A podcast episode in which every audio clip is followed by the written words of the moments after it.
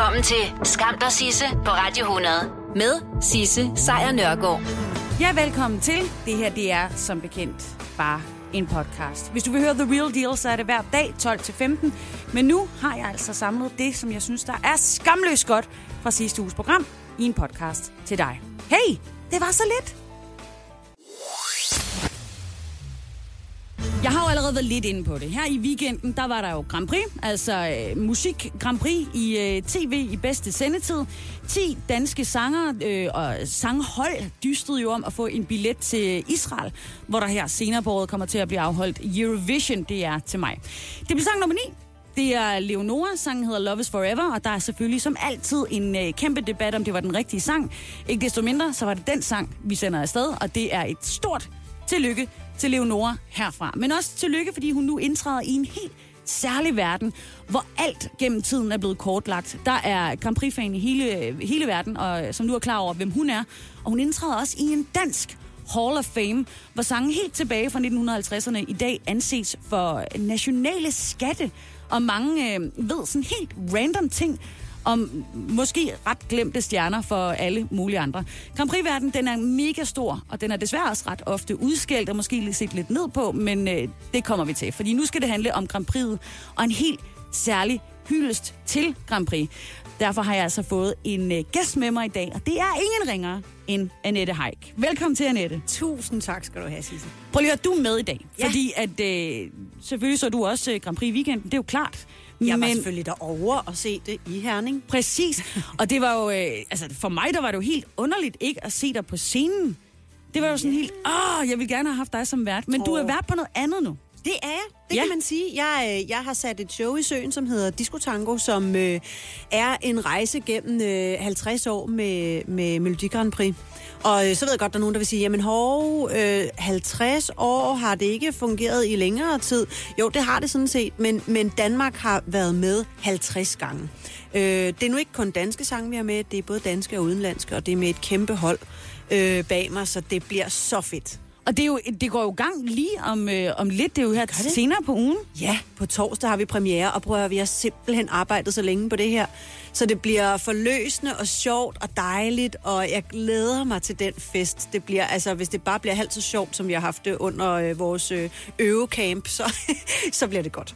Der er også noget andet ved det der 50. Fordi der er jo også mm. en, øh, en på holdet, der har 50 års jubilæum. Ja, det er der, og det er kapelmester øh, øh Henrik Krogsgaard, som øh, mange vil huske som værende den øh, kapelmester, som jo repræsenterede Danmark i øh, Grand Prix'et og ved Eurovision øh, op igennem øh, 70'erne og 80'erne, hvor man stadigvæk brugte liveorkester. Så, øh, så han er med, og han er jo så ligesom øh, alderspræsident, for ellers så er de, de øvrige medvirkende, det er, udover mig selv, så er det Brian Rice, det er Silas Holst, det er Lonnie Devanché, som nogen måske også kan huske fra Grand Prix, og så øh, Gry Johansen. Oh, men altså, det er jo øh, kun lutter stærke navne.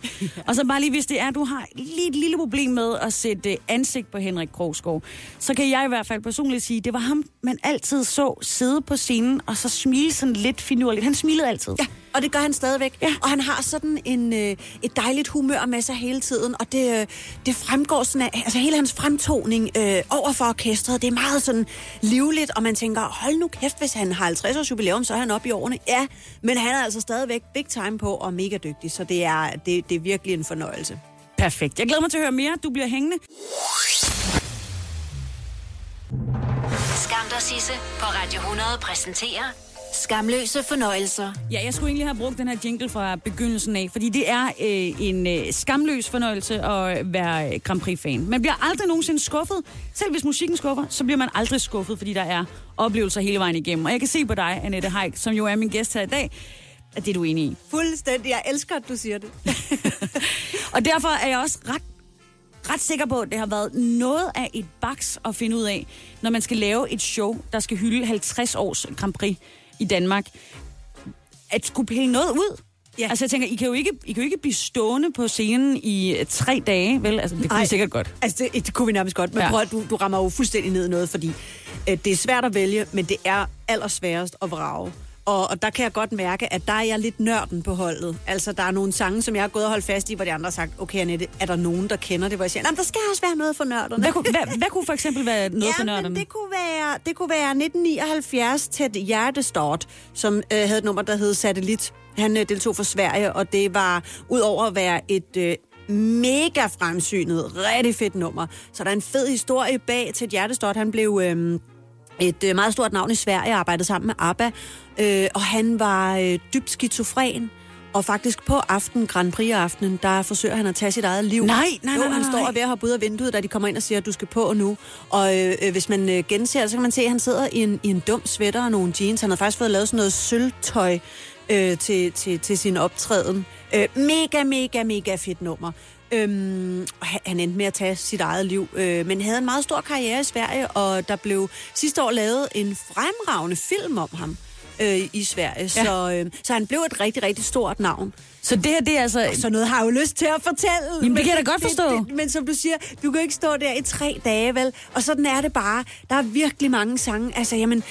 Hold kæft, altså her i lørdags, da jeg sad og så Dansk Melodi Grand Prix, så jeg, gud ja, In a Moment Like This, den har vi heller ikke med, og øh, Shame La Vie, den har vi heller ikke med. Pludselig kan jeg bare komme i tanke om alt det, vi ikke har med. Men vi har altså 64 sange med. Hold da kæft. 64 sange, og nogle af dem selvfølgelig skrevet sammen til medleyer. Øhm, og øh, altså, Henrik Krogsgaard er multiambitiøs med det her projekt, og han har skrevet nogle stemmer ud til os, så vi synger femstemmigt i alle medlier.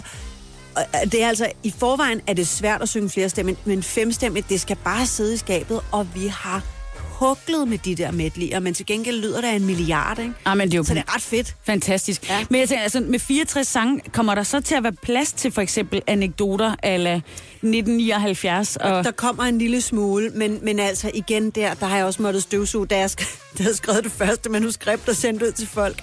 Så var det bare sådan en tilbagemelding. Okay, Annette, det var så nu lidt over tre timer. Hvad har du selv tænkt dig, ikke?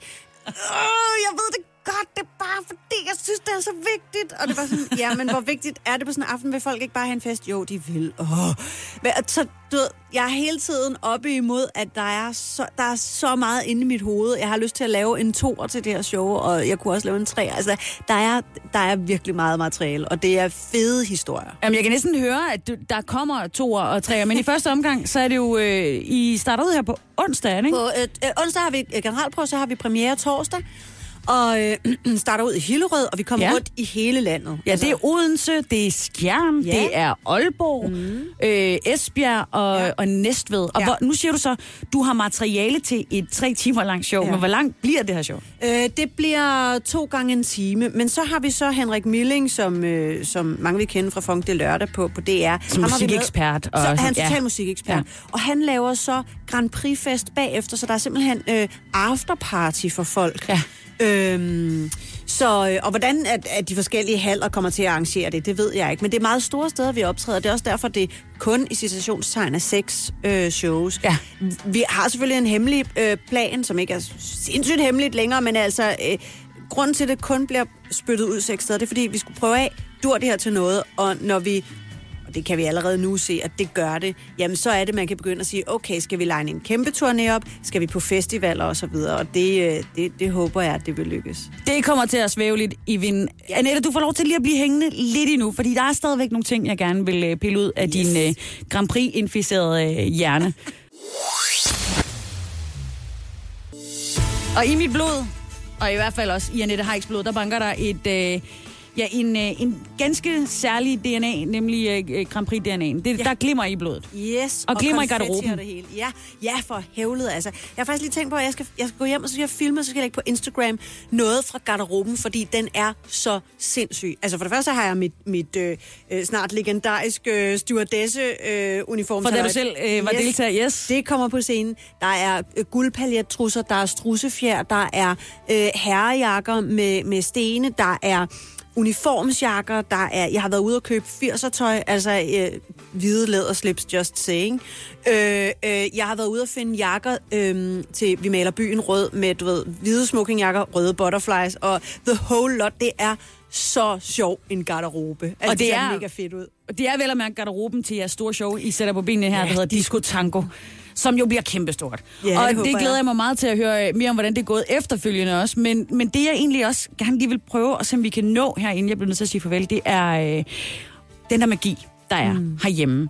Som jo er øh, med Dansk Grand Prix. Den, der er jo forskellige... Øh, årtier og forskellige slags musik, som der jo for mange unge og ældre mennesker herhjemme er helt magiske. Mm. Men den magi, der er herhjemme, bibeholder man den, når vi tager den videre til for eksempel Eurovision? Og det, det, nu siger jeg for eksempel, der er jo ikke andre steder at tage den hen til, men til Eurovision. Er det det samme? Øhm, Det kan show? det være. Det kan det være. Mm, Det kan det være. Det kan, det kan også ikke være det. Altså, øh, og det kan være svært lige at præ- præcis at sige, hvornår det er det ene og hvornår det andet. Fordi øh, jeg, jeg, kortvejt havde jeg en tanke, der hedder, at, at hvis det er meget lokalagtigt, at så har det ikke en chance ved Eurovision. Men det er faktisk forkert. Mm. Fordi øh, der, der er flere ting, som så alligevel har slået igennem, altså også for andre lande, hvor det har været meget sådan... Øh, øh, øh, etnisk for det land, øh, der var repræsenteret. Altså nu prøver jeg lige at komme i tanke om et land. Men jo, for eksempel øh, for et par år siden, hvor Portugal vandt med en meget sådan smuk ballade, som var sunget på portugisisk, hvor man siger, den har sgu da ikke en chance. Jo, det havde den, og var Ja. et vidunderligt nummer. Ja. Øhm, så det kan være svært at vide. Jeg vil egentlig sige, meget afhænger af... Lige på det punkt er der meget, der afhænger af solisten. Og øh, det, det siger jeg lidt med skam, fordi jeg synes jo også, at det er melodien, og det er det også. Men, men du kan stå med nok så god en, en, øh, en sang, hvis ikke den bliver øh, fremført af en stærk solist, eller en solist, der på en eller anden måde udskiller sig, så, øh, så, kan, så kan magien godt ryge af. Mm. Øh, og det er jo derfor, tænker jeg, at øh, Birte Kær og Vi maler byen rød stadigvæk står så stærkt. Det var en god melodi, det var en god tekst, og fremførelsen var bare genial, fordi hun havde det der kæmpe smil på læben, ikke? og sin røde kjole og sådan noget. Så den, det, den gav total mening hele vejen rundt. Jeg bliver nødt til at vide det. Er den med i Disco Tango? Ja. Ja. Jamen, jeg tænker også, det kan umuligt, øh, det kan umuligt, den kan ikke, ikke være med. Nej, Nej. det kan den ikke. Annette Haik, tusind tak, fordi du kiggede forbi. Tak, fordi Øh, jeg måtte. Jamen altså, kom endelig. Øh, Du ringer bare. Og vi krydser fingre fra ja. Leonora til mig. Det gør vi i hvert fald. Ja. Du er jo øh, du er jo tidlig jury-ekspert. Ja. Sådan en sang som den her, den er jo sådan øh, stille og øh, simpel, Ja. men der er også lidt fransk i. Ja. Hvad tror du, den kan tale til derude? Jamen, det er, det er måske et meget godt eksempel på dem der, som er sådan lidt... Øh, den er meget dansk. Øh, og simpel på en god måde, det er det, Lise Kaple kan, hun, som er, sang, er sangskriver. Hun er bare en utrolig dygtig håndværker. Hun er god til at skabe melodi, som man med det samme har noget genkendeligt omkring, uden at man kan sige, at det er en kopi af.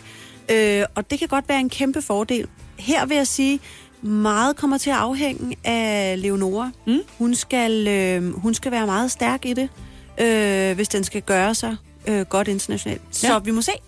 Vi krydser fingre. I hvert fald tak til dig, Annette Haik, og i øvrigt også øh, selvfølgelig lige her på valgrebet. Endnu et stort tillykke til Leonora. Vi, øh, vi tror på dig. Yes. Ellers så kommer du altså, så kan du altid stille op igen næste år. Jeg kommer til at tale rigtig meget om Oscars i dag, men jeg lover dig for, at jeg kommer også til at tale om, øh, om andre ting. For eksempel øh, kosmetisk behandling. Jo jo, den er god nok. Det er sådan, at et, øh, et stort antal af unge kvinder herhjemme, de synes faktisk, det er mere eller mindre helt okay at få lavet øh, arbejde i ansigtet, eller hvad man nu har lyst til. Og markedet for øh, kosmetisk behandling er faktisk voksende, og det kan gå ud over kvinders selvværd. Det er jo det, som øh, bekymrede øh, psykologer de siger for tiden. Fordi en øh, ny måling, som TV2 har fået lavet, der, øh, den viser, at 8 ud af 10 adspurgte kvinder imellem 18 og 29, de synes, at det er helt fint, at andre får lavet øh, kosmetiske indgreb, hvis det gør dem glade. Og det er jo ret svært ikke at synes andet. Altså en ting er jo, at man selv gerne vil have lavet noget, men at, at skulle dømme om andre skulle have lavet noget, det kan man jo ikke rigtig sige noget til. Det skal de da bare gøre. Til gengæld så kan man se, at jo ældre kvinder bliver, jo mere øh, stivstikkeragtige bliver de ifølge den her undersøgelse. At hvis man, øh, lad os nu sige, man er på, øh, på min alder imellem 30 og 40, jamen der synes vi også, at det er helt okay, at andre kvinder får lavet øh, noget i ansigtet, hvis det er det, der gør dem glade. Helt sikkert. Men så snart man kommer derop af, omkring de 60 til 70 eller 70 eller over, så synes meget få faktisk, at det er i orden, at andre kvinder får lavet noget af deres ansigt. Det er verdens mærkeligste spørgsmål, som TV2 har fået stillet der. Om man synes, at det er okay, at andre får lavet noget. Jamen altså, Jesus Christ. Hvor 2019 er vi, hvis vi ikke svarer ja? Ikke desto mindre, så synes jeg, at øh, der var blevet lavet et meget lille fint indslag ved øh, TV2 i- til den her øh, undersøgelse om, hvorvidt kvinder skal lave øh, noget eller få lavet noget i ansigtet. En af deres øh, kilder øh, stillede op til et interview, og hun sagde noget, der faktisk overraskede mig lidt. Så jeg kan godt lide, at det ser lidt unaturligt ud. De, de må gerne se, at jeg har fået lavet noget. Jeg bruger ikke penge for at få et naturligt look. Jeg bruger ikke penge for at få et naturligt look. Hey, the more the merrier, altså øh, go for it, sister. Skam dig, Sisse på Radio 100 præsenterer Skamløse fornøjelser. Vi kender jo godt alle sammen, og der skal jeg os alle sammen over øh, i en kamp. Øh, vi kender godt det der med, at øh, man er sådan lidt småsulten, lidt lækkersulten. Man er på vej hjem i bussen, eller i toget, eller bilen for crying out loud. Og så kigger man op, og der er en reklame. Og reklamen, den øh, emmer bare af, åh, det kunne jeg godt have. Altså det kan være, at det er en saftige burger, der er portrætteret. Det kan være, at det er et, øh, en is på en iskold sommerdag. Og så køber man det. Man køber det, fordi vi er bare mennesker. Vi er bare mennesker, som har lyst til alt det, der er nemt og usundt. Og det ved man også godt i London. Så i dag, der træder et øh, forbud mod junkfood-reklamer i kraft i hele Londons øh, transportnetværk. Øh, og det er altså både de røde dobbeltdækkerbusser, almindelige busser, det er tog, det er metro, det er sporvogn, overalt. Det gælder både over og under jorden, og er helt i tråd med den plan, som Londons borgmester, det er ham, der hedder Sadiq Khan, han offentliggjorde i november sidste år. Nemlig en plan, der er blevet sat i værk for at, øh, at få London til at være et af de steder i Europa, hvor der ikke er flest fede børn. Nemlig, der, der er så mange fede børn i London, og det vil de gerne have lavet om på. Faktisk er næsten 40 procent af byens 10-11-årige børn overvægtige eller decideret fede. Og det skaber altså alle mulige former for øh, problemer for, øh, for folk, der bor i London. 82 procent af Londons indbyggere bakker op mod det her forbud øh, om at øh, fjerne alle reklamerne for fødevarer med højt salt og sukker og fedtindhold. Og forbuddet er altså også blevet øh, rost øh, alle mulige steder hen, blandt andet af tv-kokken øh, Jamie Oliver, som længe har arbejdet for at få sundere mad til britiske børn. Der er selvfølgelig altid nogen, der siger, nej, men det kan man ikke bare. Og det er jo selvfølgelig markedsføringsindustrien. De, øh, de synes altså, at det her er et forfejlet, et dumt, dumt tiltag. Man kan ikke bare pille øh, alle deres øh, fede øh, burgerreklamer ned. Og de tror overhovedet ikke, at der er nogen som helst konsekvenser. Det, det gør ikke sådan, at børnene bliver mindre fede, når de ikke hele tiden bliver bombarderet med billeder af burger, is og chokolade. Ja, og til gengæld så vil markedsføringsindustrien også bare påpege på det kraftigste, at de kommer til at miste millioner i omsætning. Faktisk 85 millioner kroner i omsætning alene, mener reklameindustrien altså, at Londons øh, offentlige transportnetværk vil miste. Og der kan man jo så overveje lidt, om det ikke er det værd. Altså jeg mener 85 millioner kroner for en generation, der muligvis ikke bliver lige så fed som den forrige. Jeg ved det ikke. Jeg, jeg, jeg bor ikke i London, kommer næsten ikke i London, og, øh, og jeg kan desværre heller ikke sige, om reklamer virker på mig. det gør de helt sikkert. Og derfor virker de selvfølgelig også på børn. Så øh, når du kommer til London næste gang, så ved du, hvorfor det er, at øh, du ikke går rundt og er småsulten hele tiden og har lyst til mere. Det er simpelthen, fordi de har fjernet alle de gode tilbud fra, øh, fra busser og tog, både over og under jorden. Og det er da dagens gode idé.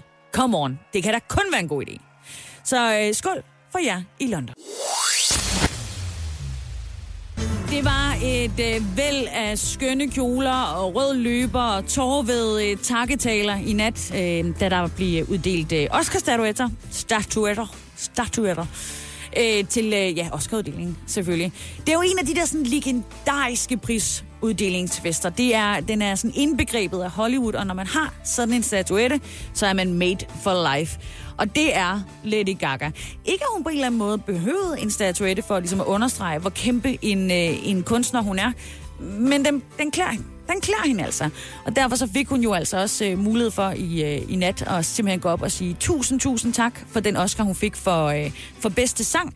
Det er selvfølgelig sangen Shallow, der er med i A Star is Born, som hun, øh, som hun vandt for. Det tog hun... Øh, det tog hun cool nok. My family's here. I love you, Mom and Dad, Bradley. There is not a single person on the planet that could have sang this song with me but you. Thank you for believing in us. Thank you so much. Ja, det var en meget tårvedet øh, Lady Gaga, der var på scenen der. Hun var jo også oppe og optræde med sangen sammen med øh, Bradley Cooper. Det blev også...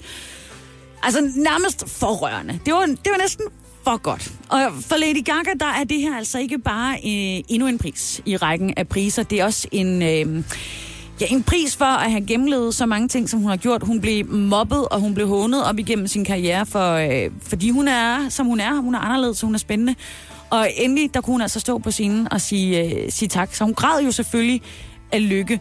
Og hun fik jo selvfølgelig også takket alle dem, hun skulle, men hun fik også især sagt, at det handler om noget helt særligt. All I have to say is that this is hard work. I've worked hard for a long time, and it's not about, you know, it's not about winning, but what it's about is not giving up. If you have a dream, fight for it. There's a discipline for passion, and it's not about how many times you get rejected or but you fall down or you're beaten up. It's about how many times you stand up and are brave and you keep on going. Thank you. Amen altså, hvem der ikke gerne ville have været inde og se det er live. Der var selvfølgelig også andre priser. Som sagt, så var Gaga nomineret, men hun vandt jo ikke øh, årets kvindelige hovedrolle. Det gjorde øh, Glenn Close heller ikke, selvom at det ligesom var sat op imod, at det var imellem de to, at den kamp skulle stå. Glenn Close havde jo taget en øh, kjole på med 4 millioner perler. En kjole, der vejede 22 kilo så vil man gerne vinde.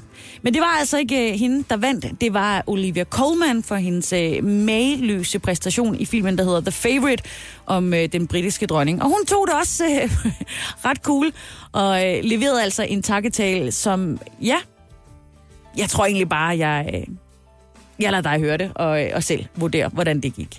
Um, oh, it's genuinely quite stressful. it's, um, uh, this is hilarious. Go on, ask. Sådan kan man også sige tak. Jeg var som bekendt syg, og jeg er nok stadigvæk en lille smule syg, men øh, jeg smitter ikke gennem radioen. Altså, hvad mindre du rykker helt tæt på. Du kan jo prøve, ikke? Kom bare. Tør du? Kom bare herover. Jeg vil nok lade være. Ikke desto mindre. Influenza- og forkølelsessæsonen, den er på sit højeste lige nu. Og der er jo mange, der må tage et par øh, sygedage og hoppe under øh, dynen for tiden, og det, øh, det er helt okay. Men der kan altså være, at der er en helt årsag til, at hovedet er tungt, og næsen løber, og øjnene klør. Og det var jo derfor, jeg blev i tvivl her i de sidste par dage. Fordi selvom vi kun er i februar, så er der nemlig nogle øh, tilfælde, så er der faktisk nogle tilfælde tale om øh, allergi. Pollentallet er nemlig usædvanligt høje for, øh, for sæsonen, altså for den her årstid. Både når det gælder øh, eller når det gælder hassel. Og så er der altså rigtig mange, der bliver forvirret, fordi det falder jo sammen med en øh, influenzaepidemi. Lige præcis i år, der ligger det epidemien øh, samtidig med pollensæsonen. Og det er altså ikke bare mig, der siger det. Det er også øh, Astma- Allergiforbundet i, i Danmark. De, øh, de siger, at det typiske er, at man forveksler forkølelse med høfeber. Det er de samme symptomer, som øh, løbende næse, man har en osteklokke, kløende røde øjne, og øh, da det sådan pludselig kan opstå i alle aldre, er der mange, der forveksler de her to ting. Altså, har du høfeber, eller er du bare ved at dø af en klassisk influenza? Nå, der er faktisk en måde at finde ud af det her på. Det, øh, jeg må igen, jeg har selv siddet med næsen helt nede i snotpapiret for at undersøge, om det var det ene eller det andet, jeg led af. Fordi hvis det er, at du har virkelig meget løbende næse, og det er snottet, og det er uh, alle de andre ting er der, så har du jo øh, simpelthen øh, enten influenza eller høfeber. Men du kan se det ved at kigge ned på dit snot. Fordi hvis det er klart, og det er gennemsigtigt, og bliver ved med at være det, så er det typisk, fordi det er allergi. Men hvis dit snot har en... Ja, og undskyld, hvis du er lidt øh, panitten omkring at snakke om sådan nogle ting, så må du undskylde. Men det er vigtigt for nogle af os andre, ikke? Hvis dit snot har en farve, er det gult eller er det grønt, så er det fordi, der er betændelse i, og så er du forkølet.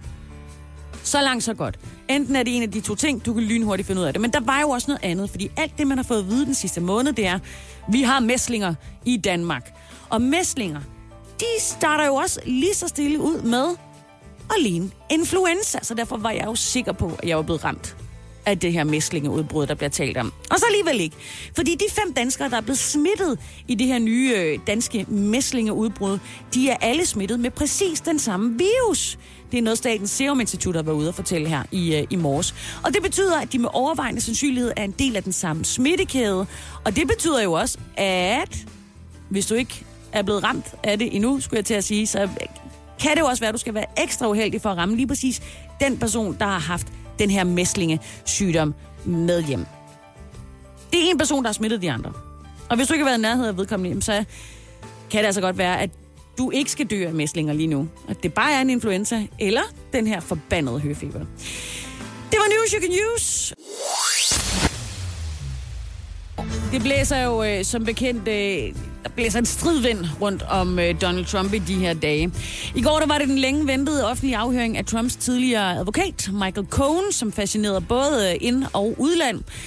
Michael Cohen han var i 10 år advokat for Donald Trump, og i øh, december der fik han simpelthen en dom på tre års fængsel, blandt andet for at have løjet for kongressen, for at have øh, forbrudt sig imod den amerikanske valglov ved at have brugt kampagnebidrag til at betale to kvinder for at holde mund om deres affære med Trump, og så var der også nogle andre små ting. Advokaten havde så valgt at samarbejde med specialanklageren Robert Mueller, som jo er i gang med at undersøge om, hvorvidt Rusland hjalp med til, til valget i 2016, og simpelthen hjælp Donald Trump til tops.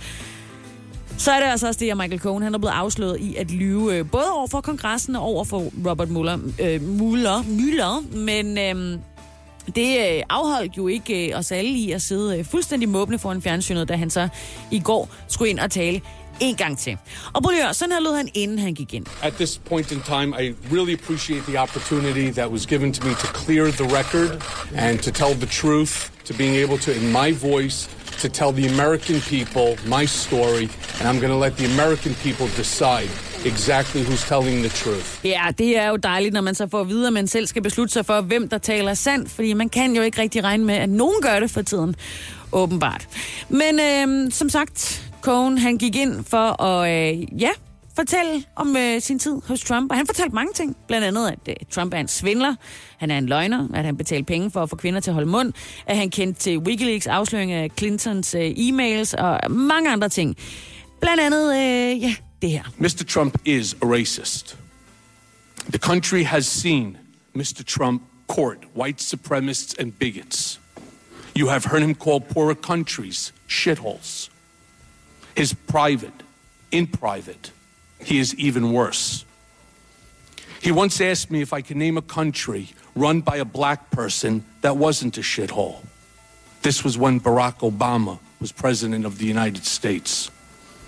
And while we were once driving through a struggling neighborhood in Chicago, he commented that only black people could live that way. And he told me that black people would never vote for him because they were too stupid. And yet, I continued to work for him. Ja, og and yet Michael Cohen fortsat med at arbejde for øh, Donald Trump, til trods for, at han øh, simpelthen øh, er racist.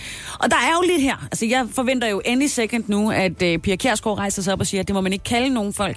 Men der er nogle ting over i Amerika, som på en eller anden måde peger lidt i en anden retning. Og det er, var ikke som om, at Michael Cohen kom til at fortælle nogle ting, som vi ikke rigtig vidste i forvejen. Men altså som sagt, Cohen fortsatte med at arbejde for racisten Donald Trump åbenbart, indtil han så ikke gjorde. Men Donald Trump han har jo været forberedt på det her, og lavet, øh, altså han har været forberedt på det i flere uger, og lavet et, øh, ja, man kan man kalde det, et slags pressestund, som øh, om muligt har stjålet øh, rampelyset fra hans tidligere advokats beskyldninger. Og hvad det er, og hvordan det gik, det får du efter noget musik. Ja, jeg taler jo stadigvæk om øh, Donald Trump. Og som sagt, så var øh, Donald Trumps øh, image i hvert fald under beskydning i går, hvorfor han selvfølgelig havde en backup plan. Han ville nemlig gøre det, som ingen havde gjort før ham, nemlig skabe fred med Nordkorea. Så han mødtes øh, i den øh, vietnamesiske hovedstad Hanoi med lederen af det kommunistiske styre, nemlig Kim Jong-un. Og der var fanfare, der var smil, og der var godt humør, inden det gik ind for at forhandle alle mulige måder at tøge det her forhold imellem de to nationer op på. Og det vigtigste sted, hvor der for alvor skulle tøse op, det var øh, under punktet med atomvåben.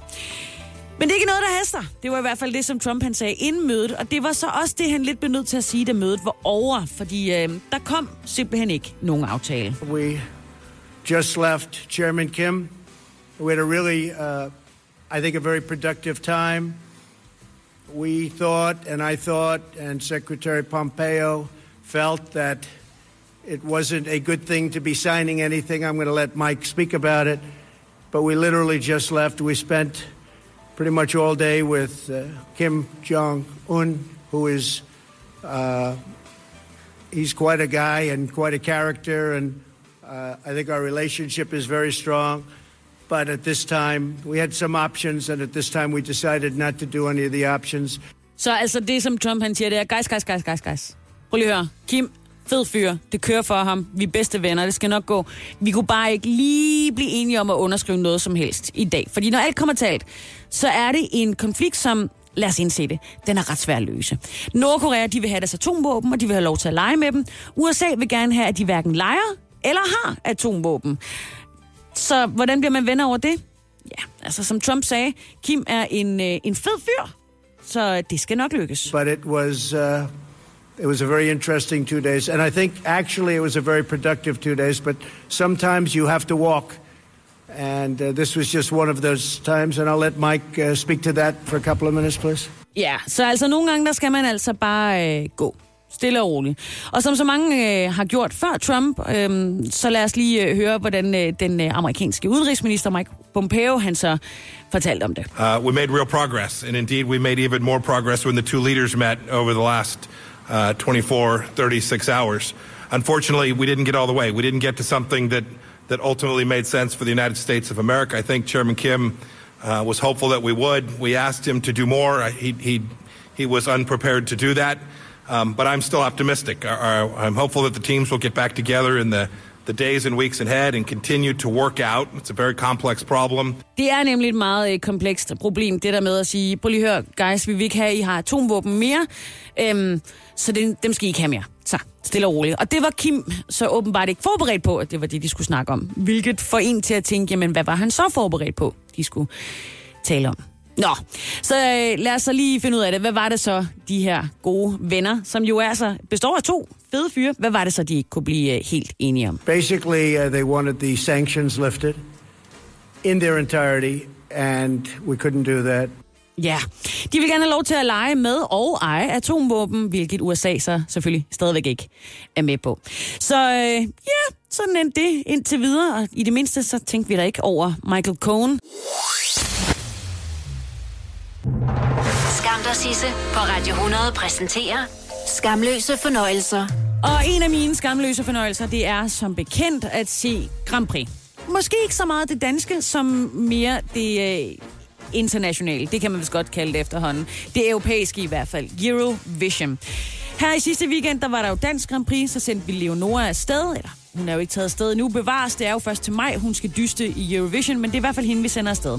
Alt det, det sker til mig, som sagt, så ingen stress. Men øh, der er faktisk stress et sted i Europa, og det er i Ukraine.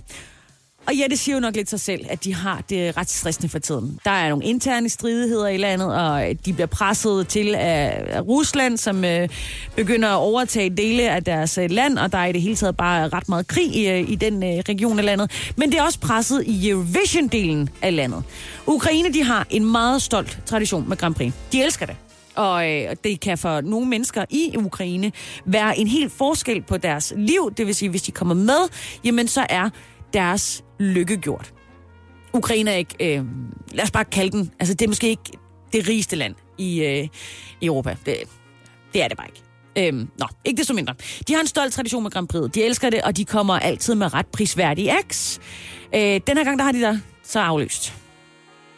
De kommer ikke til Eurovision. Og det er en psykopat vild historie. Så altså, den ukrainske tv-station har altså meddelt Europæisk TV-union EBO, at man ikke har kunnet blive enige om en aftale med de tre kunstnere, der endte i top 3 af det øh, øh, ukrainske Grand Prix. Og øh, derfor så har de tænkt sig ikke at komme. Oprindeligt så skulle deres øh, bidrag have lyttet sådan her.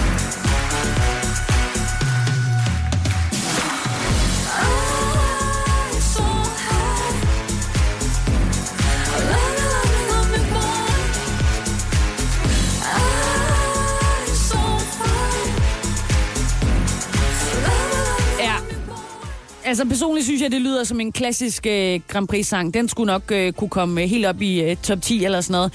Men det bliver altså et kæmpe nej til at høre den her live i Eurovision, når det altså kommer til Israel her øh, senere på året. Fordi selveste vicepremierministeren i Ukraine har nu blandet sig.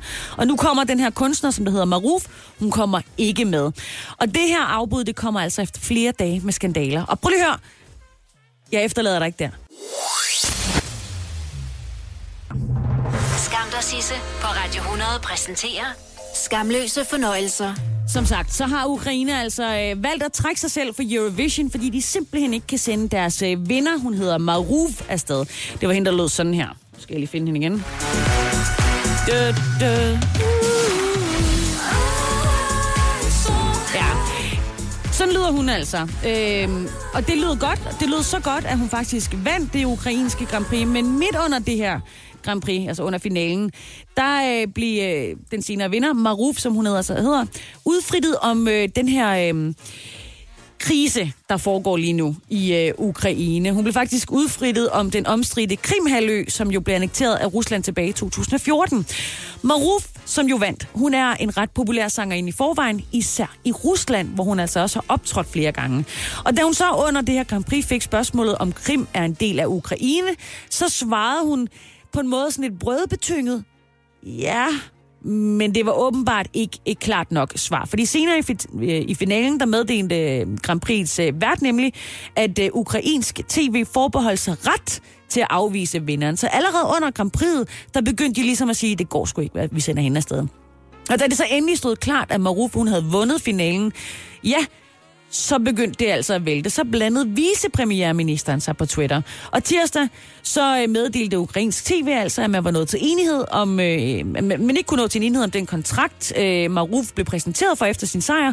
Og nu er de altså ude og sige, at Ukraine slet ikke kommer med til Eurovision, når øh, det altså løber stablen her til mig. De har simpelthen øh, fundet ud af, at der var, det går ikke at sende en afsted, og så kan de ikke finde ud af, hvilket ansigt de skal præsentere i den her krise, som de har lige nu, udadtil i resten af Europa. Så Maruf, hun blev vraget i, øh, i tirsdags. Øhm, og så tænkte de så, jamen, kunne det så være, at måske andenpladsen kunne være, øh, være god. Og øh, andenpladsen, de hed øh, Freedom Jazz. Og lad mig bare sige, øh, de lød sgu godt. De lød sådan her. When he shoots, he's gone now. Feel the heartbeat, bum, bum, bum, bum, bum.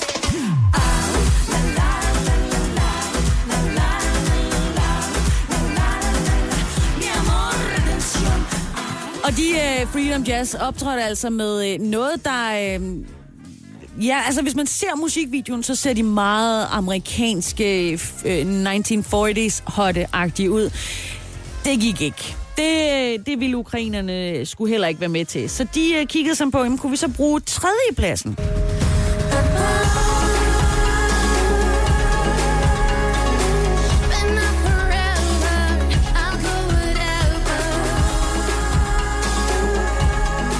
Der behøver der altså ikke være en ekspert ind over for at kunne sige, at det kan de ikke sende afsted. Det her, det var Kaska, som altså røg på tredjepladsen. Men øhm, som sagt, hun kommer heller ikke afsted til Eurovision.